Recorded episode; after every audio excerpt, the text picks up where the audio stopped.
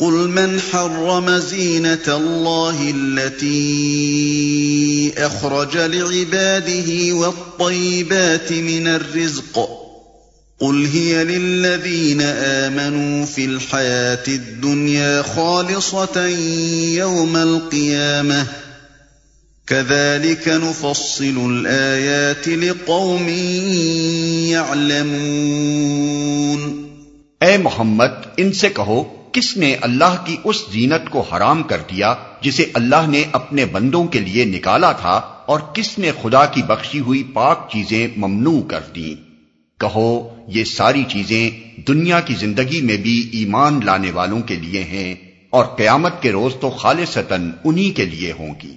اس طرح ہم اپنی باتیں صاف صاف بیان کرتے ہیں ان لوگوں کے لیے جو علم رکھنے والے ہیں۔ کس نے خدا کی بخشی ہوئی پاک چیزیں ممنوع کر دی مطلب یہ ہے کہ اللہ نے تو دنیا کی ساری زینتیں اور پاکیزہ چیزیں بندوں ہی کے لیے پیدا کی ہیں۔ اس لیے اللہ کا منشا تو بہرحال یہ نہیں ہو سکتا کہ انہیں بندوں کے لیے حرام کر دے۔ اب اگر کوئی مذہب یا کوئی نظام اخلاق و معاشرت ایسا ہے جو انہیں حرام یا قابل نفرت یا ارتقاء روحانی میں سد راہ قرار دیتا ہے، تو اس کا یہ فعل خود ہی اس بات کا کھلا ثبوت ہے کہ وہ خدا کی طرف سے نہیں ہے۔ یہ بھی ان حجتوں میں سے ایک اہم حجت ہے جو قرآن نے مذاہب باطلہ کے رد میں پیش کی ہے اور اس کو سمجھ لینا قرآن کے طرز استدلال کو سمجھنے کے لیے ضروری ہے۔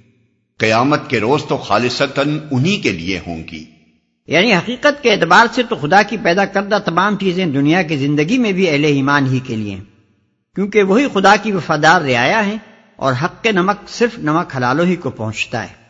لیکن دنیا کا موجودہ انتظام چونکہ آزمائش اور مہلت کے اصول پر قائم کیا گیا ہے، اس لیے یہاں اکثر خدا کی نعمتیں نمک حراموں پر بھی تقسیم ہوتی رہتی ہیں اور بسا اوقات نمک حلالوں سے بڑھ کر انہیں نعمتوں سے نواز دیا جاتا ہے۔ البتہ آخرت میں جہاں کا سارا انتظام خالص حق کی بنیاد پر ہوگا، زندگی کی آرائشیں اور رزق کے طیبات سب کے سب محض نمک حلالوں کے لیے مخصوص ہوں گے اور وہ نمک حرام ان میں سے کچھ نہ پا سکیں گے جنہوں نے اپنے رب کے رزق پر پلنے کے بعد اپنے رب ہی کے خلاف سرکشی کی۔ قل انما حرم ربي الفواحش ما ظهر منها وما بطن والاثم والبغي بغير الحق وان تشركوا بالله وان تشركوا ما لم ينزل به سلطانا تقولوا على الله ما لا تعلمون اے محمد، ان سے کہو کہ میرے رب نے جو چیزیں حرام کی ہیں، وہ تو یہ ہیں، بے شرمی کے کام خواہ کھلے ہوں یا چھپے، اور گناہ اور حق کے خلاف زیادتی، اور یہ کہ اللہ کے ساتھ تم کسی کو شریک کرو۔ جس کے لیے اس نے کوئی سند نازل نہیں کی، اور یہ کہ اللہ کے نام پر کوئی ایسی بات کہو جس کے متعلق تمہیں علم نہ ہو کہ وہ حقیقت میں اسی نے فرمائی ہے۔ اور گناہ؟ اصل میں لفظ اسمن استعمال ہوا ہے، جس کے اصلی معنی کوتا ہی کے ہیں۔ آسما اس اونٹنی کو کہتے ہیں جو تیز چل سکتی ہو مگر جان بوجھ کر سست چلے۔ اسی سے اس لفظ میں گناہ کا مفہوم پیدا ہوا ہے۔ یعنی انسان کا اپنے رب کی اطاعت و فرما برداری میں قدرت و استطاعت کے باوجود کوتا ہی کرنا اور اس کی رضا کو پہنچنے میں جان بوجھ کر قصور دکھانا۔ اور حق کے خلاف زیادتی۔ یعنی اپنی حد سے تجاوز کر کے ایسے حدود میں قدم رکھنا جن کے اندر داخل ہونے کا آدمی کو حق نہ ہو۔ اس تعریف کی روح سے وہ لوگ بھی باغی قرار پاتے ہیں جو بندگی کی حد سے نکل کر خدا کے ملک میں خود مختارانہ رویہ اختیار کرتے ہیں۔ اور وہ بھی جو خدا کی خدائی میں اپنی کبریائی کے ڈنگ کے بجاتے ہیں اور وہ بھی جو بندگان خدا کے حقوق پر دسترازی کرتے ہیں۔ وَلِكُلِّ أُمَّةٍ أَجَلٍ فَإِذَا جَاءَ أَجَلُهُمْ لَا يَسْتَأْخِرُونَ سَاعَةً وَلَا يَسْتَقْدِمُونَ۔ ہر قوم کے لیے مہلت کی ایک مدت مقرر ہے۔ پھر جب کسی قوم کی مدت آن پوری ہوتی ہے تو ایک گھڑی بھر کی تاخیر و تقدیم بھی نہیں ہوتی۔ مہلت کی مدت مقرر کیے جانے کا مفہوم یہ نہیں ہے کہ ہر قوم کے لیے برسوں اور مہینوں اور دنوں کے لحاظ سے ایک عمر مقرر کی جاتی ہو اور اس عمر کے تمام ہوتے ہی اس قوم کو لازمن ختم کر دیا جاتا ہو۔ بلکہ اس کا مفہوم یہ ہے کہ ہر قوم کو دنیا میں کام کرنے کا جو موقع دیا جاتا ہے، اس کی ایک اخلاقی حد مقرر کر دی جاتی ہے۔ بئی معنی کہ اس کے اعمال میں خیر اور شر کا کم سے کم کتنا تناسب برداشت کیا جا سکتا ہے۔ جب تک کہ قوم کی بری صفات اس کی اچھی صفات کے مقابلے میں تناسب کی اس آخری حد سے فروتر رہتی ہیں، اس وقت تک اسے اس کی تمام برائیوں کے باوجود مہلت دی جاتی رہتی ہے۔ اور جب وہ اس حد سے گزر جاتی ہیں، تو پھر اس بدکار و بدصفات قوم کو مزید کوئی مہلت نہیں دی جاتی۔ اس بات کو سمجھنے کے لیے سورہ نو آیا چار، دس، بارہ نگاہ میں رہیں۔ يا بني آدم إما يأتينكم رسل منكم يقصون عليكم آياتي فمن اتقى وأصلح فمن اتقى وأصلح فلا خوف عليهم ولا هم يحزنون اور یہ بات اللہ نے آغاز تخلیق ہی میں صاف فرما دی تھی۔ کہ اے بنی آدم، یاد رکھو، اگر تمہارے پاس خود تم ہی میں سے ایسے رسول آئیں جو تمہیں میری آیات سنا رہے ہوں، تو جو کوئی نافرمانی سے بچے گا اور اپنے رویے کی اصلاح کر لے گا، اس کے لیے کسی خوف اور رنج کا موقع نہیں ہے۔ والذين كذبوا بآياتنا واستكبروا عنها أولئك أصحاب النار هم فيها خالدون اور جو لوگ ہماری آیات کو جھٹلائیں گے اور ان کے مقابلے میں سرکشی برتیں گے، وہی اہل دوزخ ہوں گے، جہاں وہ ہمیشہ رہیں گے۔ یہ بات قرآن مجید میں ہر جگہ اس موقع پر ارشاد فرمائی گئی ہے جہاں آدم و حوا علیہ السلام کے جنت سے اتارے جانے کا ذکر آیا ہے۔ ملاحدہ ہو سورہ بقرہ آیات اڑتیس انتالیس توحا آیات ایک سو تیئیس، ایک سو چوبیس۔ لہذا یہاں بھی اس کو اسی موقع سے متعلق سمجھا جائے گا۔ یعنی نو انسانی کی زندگی کا آغاز جب ہو رہا تھا، اسی وقت یہ بات صاف طور پر سمجھا دی گئی تھی۔ فمن أظلم ممن افترى على الله كذبا أو كذب بآياته أولئك ينالهم نصيبهم من الكتاب حتى إذا جاءتهم رسلنا يتوفونهم حتى إذا جاءتهم رسلنا يتوفونهم قالوا أين ما كنتم تدعون من دون الله؟ قالوا ضلوا عنا وشهدوا على أنفسهم أنهم كانوا كافرين. ظاہر ہے کہ اس سے بڑا ظالم اور کون ہوگا جو بالکل جھوٹی باتیں گھڑ کر اللہ کی طرف منسوخ کرے یا اللہ کی سچی آیات کو جھٹلائے؟ ایسے لوگ اپنے نوشتہ تقدیر کے مطابق اپنا حصہ پاتے رہیں گے۔ یہاں تک کہ وہ گھڑی آ جائے گی جب ہمارے بھیجے ہوئے فرشتے ان کی روحیں قبض کرنے کے لیے پہنچیں گے۔ اس وقت وہ ان سے پوچھیں گے کہ بتاؤ اب کہاں ہیں تمہارے وہ معبود جن کو تم خدا کے بجائے پکارتے تھے؟ وہ کہیں گے کہ سب ہم سے گم ہو گئے اور وہ خود اپنے خلاف گواہی دیں گے کہ ہم واقعی منکر حق تھے۔ ایسے لوگ اپنے نوشتہ تقدیر کے مطابق اپنا حصہ پاتے رہیں گے۔ یعنی دنیا میں جتنے دن ان کی مہلت کے مقرر ہیں، یہاں رہیں گے۔ اور جس قسم کی وظاہر اچھی یا بری زندگی گزارنا ان کے نصیب میں ہے، گزار لیں گے۔ قال دخلوا في أمم قد خلت من قبلكم من الجن والإنس في النار۔ كلما دخلت أمة لعنت أختها حتى إذا اداركوا فيها جميعا حتى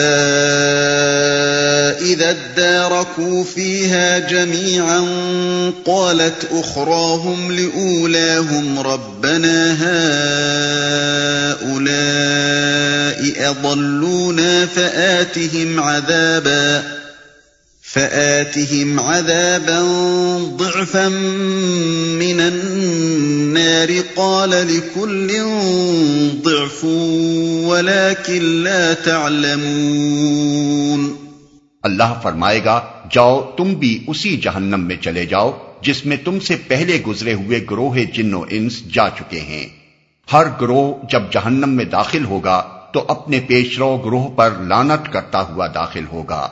حتیٰ کہ جب سب وہاں جمع ہو جائیں گے، تو ہر بعد والا گروہ پہلے گروہ کے حق میں کہے گا کہ، اے رب، یہ لوگ تھے جنہوں نے ہم کو گمراہ کیا، لہذا انہیں آگ کا دوہرا عذاب دے۔ جواب میں ارشاد ہوگا، ہر ایک کے لیے دوہرا ہی عذاب ہے، مگر تم جانتے نہیں ہو۔ یعنی بہرحال تم میں سے ہر گروہ کسی کا خلف تھا تو کسی کا سلف بھی تھا۔ اگر کسی گروہ کے اسلاف نے اس کے لیے فکر و عمل کی گمراہیوں کا ورثہ چھوڑا تھا، تو خود وہ بھی اپنے اخلاف کے لیے ویسا ہی ورثہ چھوڑ کر دنیا سے رخصت ہوا۔ اگر ایک گروہ کے گمراہ ہونے کی کچھ ذمہ داری اس کے اسلاف پر عائد ہوتی ہے، تو اس کے اخلاف کی گمراہی کا اچھا خاصا بار خود اس پر بھی عائد ہوتا ہے۔ اسی بنا پر فرمایا کہ ہر ایک کے لیے دوہرا عذاب، ایک عذاب خود گمراہی اختیار کرنے کا اور دوسرا عذاب دوسروں کو گمراہ کرنے کا۔ ایک سزا اپنے جرائم کی اور دوسری سزا دوسروں کے لیے جرائم پیشگی کی میراث چھوڑانے کی۔ حدیث میں اسی مضمون کی توضیع یوں بیان فرمائی گئی ہے کہ جس نے کسی نئی گمراہی کا آغاز کیا جو اللہ اور اس کے رسول کے نزدیک ناپسندیدہ ہو، تو اس پر ان سب لوگوں کے گناہ کی ذمہ داری عائد ہوگی جنہوں نے اس کے نکالے ہوئے طریقے پر عمل کیا، بغیر اس کے کہ خود ان عمل کرنے والوں کی ذمہ داری میں کوئی کمی ہو۔ دوسری حدیث میں ارشاد ہے یعنی دنیا میں جو انسان بھی ظلم کے ساتھ قتل کیا جاتا ہے، اس کے خون ناحق کا ایک حصہ آدم کے اس پہلے بیٹے کو پہنچتا ہے جس نے اپنے بھائی کو قتل کیا تھا۔ کیونکہ قتل انسان کا راستہ سب سے پہلے اسی نے کھولا تھا۔ اس سے معلوم ہوا کہ جو شخص یا گروہ کسی غلط خیال یا غلط رویے کے بنا ڈالتا ہے وہ صرف اپنی ہی غلطی کا ذمہ دار نہیں ہوتا، بلکہ دنیا میں جتنے انسان اس سے متاثر ہوتے ہیں، ان سب کے گناہ کی ذمہ داری کا بھی ایک حصہ اس کے حساب میں لکھا جاتا رہتا ہے۔ اور جب تک اس کی اس غلطی کے اثرات چلتے رہتے ہیں، اس کے حساب میں ان کا اندراج ہوتا رہتا ہے۔ نیز اس سے یہ بھی معلوم ہوا کہ ہر شخص اپنی نیکی یا بدی کا صرف اپنی ذات کی حد تک کی ذمہ دار نہیں ہے، بلکہ اس امر کا بھی جواب دہ ہے کہ اس کی نیکی یا بدی کے کیا اثرات دوسروں کی زندگیوں پر مترتب ہوئے۔ مثال کے طور پر ایک زانی کو لیجیے، جن لوگوں کی تعلیم و تربیت سے، جن کی صحبت کے اثر سے، جن کی بری مثالیں دیکھنے سے، اور جن کی ترغیبات سے اس شخص کے اندر زناکاری کی صفت نے ظہور کیا، وہ سب اس کے زناکار بننے میں حصہ دار ہیں۔ اور خود ان لوگوں نے اوپر جہاں جہاں سے اس بد نظری و بدنیتی و بدکاری کی میراث پائی ہے، وہاں تک اس کی ذمہ داری پہنچتی ہے، حتیٰ کہ یہ سلسلہ اس اولین انسان پر منتحی ہوتا ہے جس نے سب سے پہلے نو انسانی کو خواہش نفس کی تسکین کا یہ غلط راستہ دکھایا۔ یہ اس زانی کے حساب کا وہ حصہ ہے جو اس کے ہم اثروں اور اس کے اسلاف سے تعلق رکھتا ہے۔ پھر وہ خود بھی اپنی زناکاری کا ذمہ دار ہے۔ اس کو بھلے اور برے کی جو تمیز دی گئی تھی، اس میں ضمیر کی جو طاقت رکھی گئی تھی، اس کے اندر ضبط نفس کی جو قوت، ودیت کی گئی تھی۔ اس کو نیک لوگوں سے خیر و شر کا جو علم پہنچا تھا، اس کے سامنے اخیار کی جو مثالیں موجود تھیں، اس کو صنفی بدعملی کے برے نتائج سے جو واقفیت تھی ان میں سے کسی چیز سے بھی اس نے فائدہ نہ اٹھایا اور اپنے آپ کو نفس کی اس اندھی خواہش کے حوالے کر دیا جو صرف اپنی تسکین چاہتی تھی، خواہ وہ کسی طریقے سے ہو۔ یہ اس کے حساب کا وہ حصہ ہے جو اس کی اپنی ذات سے تعلق رکھتا ہے۔ پھر یہ شخص اس بدی کو جس کا اقتصاب اس نے کیا اور جسے خود اپنی صحیح سے وہ پرورش کرتا رہا، دوسروں میں پھیلانا شروع کرتا ہے۔ کسی مرد خبیص کی چھوت کہیں سے لگا لاتا ہے۔ اور اسے اپنی نسل میں اور خدا جانے کن کن نسلوں میں پھیلا کر نمعلوم کتنی زندگیوں کو خراب کر دیتا ہے، کہیں اپنا نطفہ چھوڑ آتا ہے اور جس بچے کی پرورش کا بار اسے خود اٹھانا چاہیے تھا، اسے کسی اور کی کمائی کا ناجائز حصے دار، اس کے بچوں کے حقوق میں زبردستی کا شریک، اس کی میراث میں ناحق کا حقدار بنا دیتا ہے۔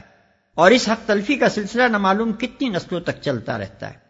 کسی دوشیدہ لڑکی کو پھسلا کر بد اخلاقی کی راہ پر ڈالتا ہے اور اس کے اندر وہ بری صفات ابھار دیتا ہے جو اس سے منعقد ہو کر نہ معلوم کتنے خاندانوں اور کتنی نسلوں تک پہنچتی ہیں اور کتنے گھر بگاڑ دیتی ہیں۔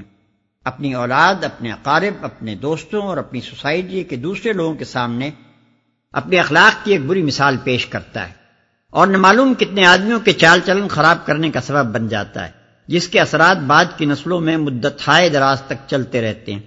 یہ سارا فساد جو اس شخص نے سوسائٹی میں برپا کیا انصاف چاہتا ہے کہ یہ بھی اس کے حساب میں لکھا جائے اور اس وقت تک لکھا جاتا رہے جب تک اس کی پھیلائی ہوئی خرابیوں کا سلسلہ دنیا میں چلتا رہے۔ اسی پر نیکی کو بھی قیاس کر لینا چاہیے۔ جو نیک ورثہ اپنے اسلاف سے ہم کو ملا ہے، اس کا عزر ان سب لوگوں کو پہنچنا چاہیے جو ابتدائے آفرینش سے ہمارے زمانے تک اس کے منتقل کرنے میں حصہ لیتے رہے ہیں۔ پھر اس ورثہ کو لے کر اسے سنبھالنے اور ترقی دینے میں جو خدمت ہم انجام دیں گے اس کا عزر ہمیں بھی ملنا چاہیے۔ پھر اپنی صحیح خیر کے جو نقوش و اثرات ہم دنیا میں چھوڑ جائیں گے، انہیں بھی ہماری بھلائیوں کے حساب میں اس وقت تک برابر درج ہوتے رہنا چاہیے جب تک یہ نقوش باقی رہیں۔ اور ان کے اثرات کا سلسلہ نو انسانی میں چلتا رہے اور ان کے فوائد سے خلق خدا متمتع ہوتی رہے۔ جزا کی یہ صورت جو قرآن پیش کر رہا ہے، ہر صاحب عقل انسان تسلیم کرے گا کہ صحیح اور مکمل انصاف اگر ہو سکتا ہے، تو اسی طرح ہو سکتا ہے۔ اس حقیقت کو اگر اچھی طرح سمجھ لیا جائے، تو اس سے ان لوگوں کی غلط فہمیاں بھی دور ہو سکتی ہیں، جنہوں نے جزا کے لیے اسی دنیا کی موجودہ زندگی کو کافی سمجھ لیا ہے۔ اور ان لوگوں کی غلط فہمیاں بھی جو یہ گمان رکھتے ہیں کہ انسان کو اس کے اعمال کی پوری جزا تناسب کی صورت میں مل سکتی ہے۔ دراصل ان دونوں گروہوں نے نہ تو انسانی اعمال اور ان کے اثرات و نتائج کی وسعتوں کو سمجھا ہے، اور نہ منصفانہ جزا اور اس کے تقاضوں کو۔ ایک انسان آج اپنی پچاس ساٹھ سال کی زندگی میں جو اچھے یا برے کام کرتا ہے، ان کی ذمہ داری میں نمعلوم اوپر کی کتنی نسلیں شریک ہیں جو گزر چکی، اور آج یہ ممکن نہیں کہ انہیں اس کی جزا یا سزا پہنچ سکے۔ پھر اس شخص کے یہ اچھے یا برے اعمال جو وہ آج کر رہا ہے، اس کی موت کے ساتھ ختم نہیں ہو جائیں گے، بلکہ ان کے اثرات کا سلسلہ آئندہ سدا برس تک چلتا رہے گا۔ ہزاروں، لاکھوں، بلکہ کروڑوں انسانوں تک پھیلے گا اور اس کے حساب کا کھاتا اس وقت تک کھلا رہے گا جب تک یہ اثرات چل رہے ہیں اور پھیل رہے ہیں۔ کس طرح ممکن ہے کہ آج ہی اس دنیا کی زندگی میں اس شخص کو اس کے قصب کی پوری جزا مل جائے؟ درا حالے کہ ابھی اس کے قصب کے اثرات کا لاکھواں حصہ بھی رونما نہیں ہوا ہے۔ پھر اس دنیا کی محدود زندگی اور اس کے محدود امکانات سرے سے اتنی گنجائش ہی نہیں رکھتے کہ یہاں کسی کو اس کے قصب کا پورا بدلہ مل سکے۔ آپ کسی ایسے شخص کے جرم کا تصور کیجیے جو مثلا دنیا میں ایک جنگ عظیم کی آگ بھڑکاتا ہے اور اس کی اس حرکت کے بے شمار برے نتائج ہزاروں برس تک اربوں انسانوں تک پھیلتے ہیں۔ کیا کوئی بڑی سے بڑی جسمانی، اخلاقی، روحانی یا مادی سزا بھی جو اس دنیا میں دی جانی ممکن ہے، اس کے اس جرم کی پوری منصفانہ سزا ہو سکتی ہے؟ اسی طرح کیا دنیا کا کوئی بڑے سے بڑا انعام بھی جس کا تصور آپ کر سکتے ہیں، کسی ایسے شخص کے لیے کافی ہو سکتا ہے جو مدت العمر نو انسانی کی بھلائی کے لیے کام کرتا رہا ہو اور ہزاروں سال تک بے شمار انسان جس کی صحیح کے ثمرات سے فائدہ اٹھائے چلے جا رہے ہوں۔ عمل اور جزا کے مسئلے کو اس پہلو سے جو شخص دیکھے گا، اسے یقین ہو جائے گا کہ جزا کے لیے ایک دوسرا ہی عالم درکار ہے، جہاں تمام اگلی اور پچھلی نسلیں جمع ہوں، تمام انسانوں کے کھاتے بند ہو چکے ہوں، حساب کرنے کے لیے ایک علیم و خبیر خدا انصاف کی کرسی پر متمکن ہو۔ اور اعمال کا پورا بدلہ پانے کے لیے انسان کے پاس غیر محدود زندگی اور اس کے گرد و پیش جزا و سزا کے غیر محدود امکانات موجود ہوں۔